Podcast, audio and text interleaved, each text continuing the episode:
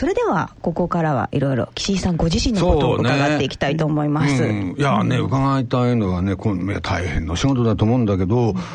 このカウンセラーにねなろうと思われたのはどどうしてなんですか？ああのよく皆さんにあの聞かれることなんですけれども、ね。えー、と高校1年の時に、はいはい、あのクラスメートのとても仲の良かった女の子が自殺をしてしまったことがきっかけで、それはあの、はい、彼女とはあの、まあ、死についてとか、はい、それから生きるって何とか自分はど青春って何とか今後どうやって生きていくんだとか本当にいっぱいいろんな話をしていたんですけれども高校生ってよくそういう話そうね私もしました。そうなんです。で本当に彼女の突然の死をあの目の当たりにして、はい、どこかで私は彼女の死の責任をちょっと感じていたんですね。でよく聞いていなかったんじゃないかとか、うんうん、ちゃんと共感できていなかったんじゃないか、という意味で、うん。うん、あのそういう意味では心理学に興味を持ちつつ、うんうん、そこでカウンセラーという仕事にあの巡り会えたかなという。そこが大きなきっかけだったんですね。そこはとても大きかったです。いまだにやはりあの彼女のとの会話っていうのはどこかに残ってる気がします、やっぱりねそのよく聞いてあげてなかったんじゃないかっていうまあこう、まあ、後悔ってはい。後悔です後悔ですかね、はい、それがその未来につながったですね、はい、やっぱりその今クライアントの方とお話ししても、やっぱりあの聞いてあげようっていう気持ち、やっぱりどっかにそれがかぶってきてるんですかね。はあじゃあね本当によくお話聞いてくれる感じが本当ですよねことになるんですよね。そうですか。こうやっぱり友達のこう相談に乗ったりっていうことはやっぱり多かったんですか、はい。はい、多かったですね、あ相談されるタイプ、っていう。それがあのやはり長女気質で、下に5歳下の弟がいたんですけれども、やはりあの親は長女でしょお姉ちゃんでしょということがとても多かった。でもともと気質的に面倒見がいい姉御肌というのはあったようなんです。で小学校の34年の頃あの隣に、まあ、算数のわからない男の子が、うん、ガキ大将の子がいて、うん、でここはこうでしょ？算数の答えこれでしょ？って、うん、あの教えてたら先生がいきなり怒鳴られて、ええお前人の面倒見てる場合じゃない。と 世話焼きすぎるんだ。と言われあそういうことなんだな。人のお世話は余計なお世話になり、自立を妨げることになる。ということを後で学習した。という後でっていつ頃の？カウンセリの勉強をするときに大人になってはい大人になってからです。えー、世話を焼くっていいようですけど。いや自立を妨げる。いや初めて聞きました、はいカウンセリングもそうですよね、ね、カウンセラーっていうのは、はい、あのさっきどんなアドバイスをするんですかっていうようなことを聞きましたけど、本来カウンセラーっていうのは、うん、アドバイスをする仕事ではないんですよね、はい。はい、本人がどう進むか決定本人に決めさせてあげるそのお手伝いをするんだ、まあ、あの私はまあ耳学問でね実際にやったことはないですけど、というふうに聞きますよね。サポートをする、答えはクライアントの中にあるんですよということですね、まあ、それを見つはい、見つけさせてあげるみたいな、はい、そういうことなんです、ね、あくまでもサポートをしていきますよという意味では常にこう後ろに回っていなければいけない。それの原点が少女時代にあったという。そうだったんです。狭焼けすぎるなって怒られた。ことがその原点にあった、はい、そうか小学校34年の頃の、はい。よく覚えてますね。私、ね、3、4年のこと忘れちゃった。私も全然覚えてない。チョーク殴られましたけど。ええー、そうなんですか。はい、ああ、昔はそうか、チョーク飛んできたり。飛んできました。ねよっぽどねもう完璧な教え方したんじゃないですか。先生が俺の俺の出番ないじゃねえか。みたいなどれないですよええー、でも距離感ですよね。相手との距離感を保ちつつ、はい、でもこう改善していかなきゃいけない。ではいけない。でもねあの、うん、そうそれはまあ頭では分かるんですよ、分かるんですけど、うん、実際にその本人は、うん、あのカウンセリング受けようと思ってる時ってもう、あのニッチもサッチもいかない状態で来てるわけじゃないですか、はい、つまりもう全然余裕のない状態で、はい、えー、来てるわけですよね、そういう人に対して、はい、その自分で答えを見つけさせる、だって自分が答えを見つける余裕がない人が来てるわけだからどうするんですか、はい、それは。まずは悩みのあの原点というか、聞いて、ええ、先ほどの聞いていく聞いていく、え、需要と共感をしていくと、あの心が寄り添ってきますから、ね、寄り添ってきたところから、うん、そのこう考えるということはありえるのか、要は選択肢をたくさん出していくと、その選択肢をあの選ぶわけですよね、クライアントさんが。選んでくれたことでよしとして、うん、じゃあその選んだ考え方でまた明日やってみよう、なるほどね選択肢はたくさん出していく。あじゃあそのどういう選択肢があるよってことはやっぱり提案はされるわけなんですね、はい。はい、でも選ぶのはクライアントさん。そそこが大事なわけですよね。そうですね。誘導尋問なんかしないんですえっとこういうことも。いいです。よこれがいい。おすすめですよ。何をば言ってる気持ちの中ではあるんですけど言ってはいけない言ってはいけないあああるでしょうね。あります。多分そのご自分の中には葛藤あるでしょうね。これが一番いいと思うんだけどなんてありますよね。ねでそれを選ばないとバカ。そんなことはないでしょうけどね。そうですか。い。や大変なお仕事。でもこれからどうですか？やっぱりあのカウンセラーとして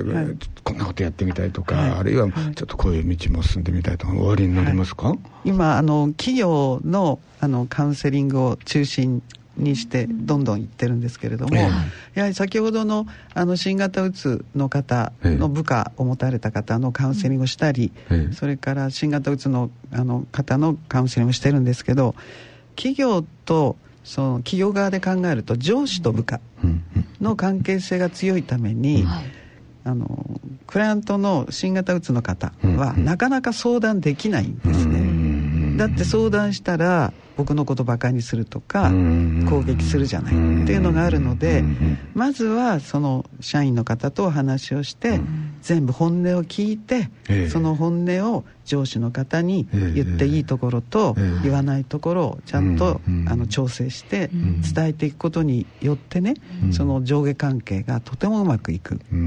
でカウンセラーの使い方ってあるんじゃないのかなっていうのはずっと考えています。よくねあの上司が部下を連れてくるんですよ、はあ、あの私産業医何年かやってたんですけども、はい、でその時にも、あのやっぱり会社が出てこらなくなっちゃう、あるいは休みが多くなったりなんか、うん、そうするとやっぱりその総務部長とかね、うん、その直属の上司なんかがその人を連れて2人であの産業医のところに来る、そうですこれはね、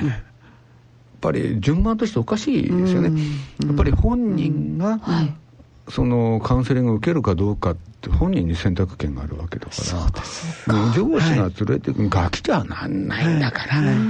それ順番おかしいでしょと、本人が、あのカウンセリングね3年のところに行って、じゃあちょっと上司と話してみますかって、本人が、あそうしましょうということになって初めて上司という対談する、うん、この順番はこっちだと私は思うんですよね、はい、そうですね。そのあのあの仕組みを作っていただけたら、うんうんうん、とてもうまくいくんじゃないかなと思います。じゃあ企業の中にそういう風土を育てていく、はいまあ、あれですね、企業に対してカウンセリングしてるようなんですね、そうするとね。企業を洗脳するという。企業を洗脳する大変な大変なお仕事ですよ、それはね。いや、でもぜひ頑張っていただきたいと思います。はい。えー、今日は新型うつ病について、未来総合心理研究所代表で心理カウンセラーの岸井民恵さんにお話を伺いました。岸さんありがとうございます。ありがとうございました。勉強になりました。ありがとうございます。野村、ちょっと気になるお金の話。今回は低金利です。0.0、えー、0.00。お母さんどうしたんだいいえね、預金金利が何パーセントかを見ていたんですよ。今は低金利時代だからね。昔は金利が高い時代もあったんですよね。そうだね。確か年利7%で複利運用すると元本が10年で2倍近くになったと思うよ。いい時代でしたね。じゃあ、年利0.025%で元本が倍になるには何年かかると思います ?100 年ぐらいかな。いいえ、2773年かかるらしいですよ。2773年お金の誕生はいつだったかな？お金に関するご相談は、お近くの野村証券へどうぞ。それ野村に来てみよう。大人のための大人のラジオ。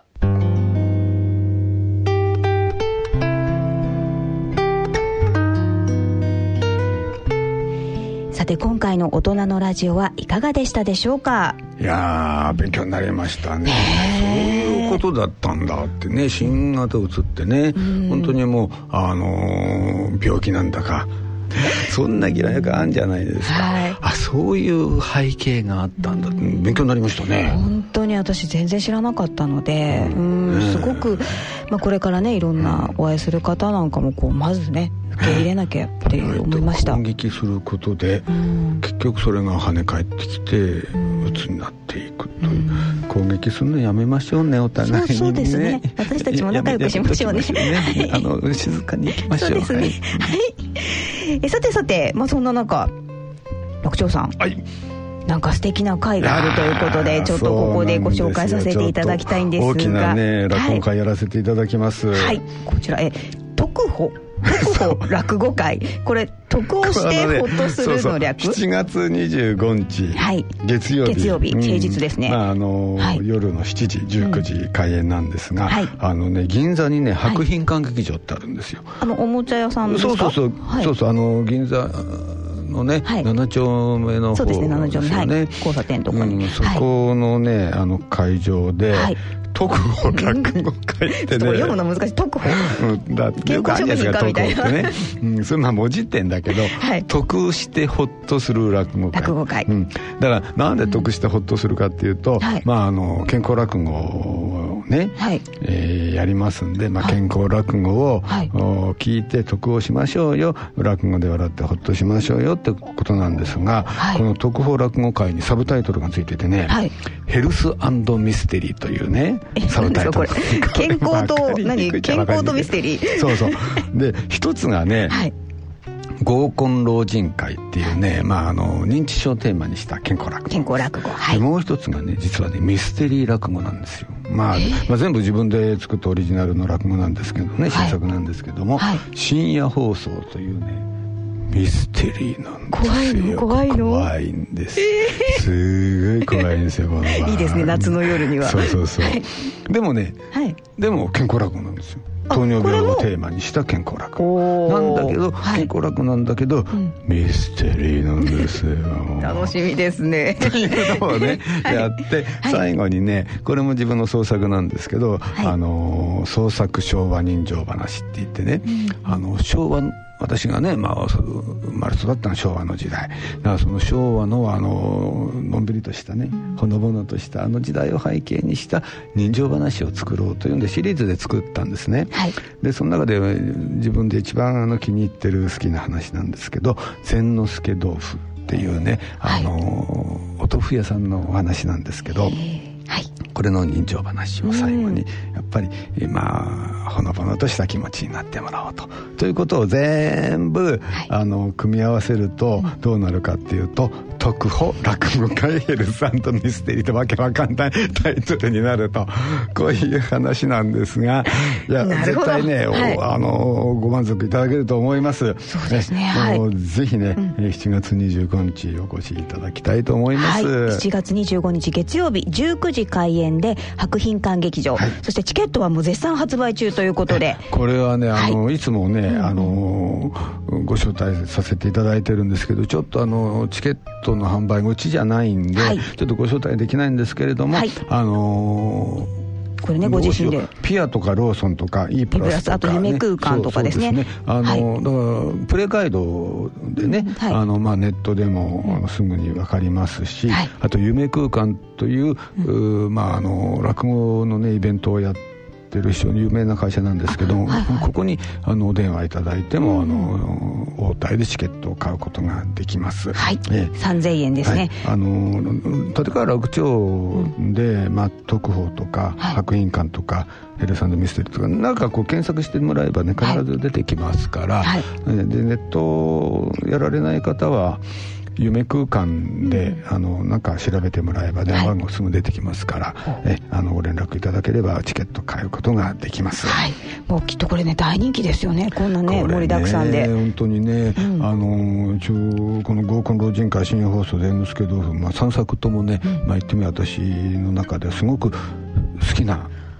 落語ですので、うん、あの気合も相当入ってますから、えーはい、あのぜひね、はい、ええー、来ていただきたい、はい、えー、もう来てくれないのはみんなあなたのせいです。私が言ってどうすんだ。人のせいにしちゃってね。ここぞとばかり。いや本当これはねでも皆さん早めにチケットぜひお買い求めください。いはい。それではそろそろお時間となりました。お相手は篠崎直子と。立川楽長でした。それでは次回の放送まで。さようなら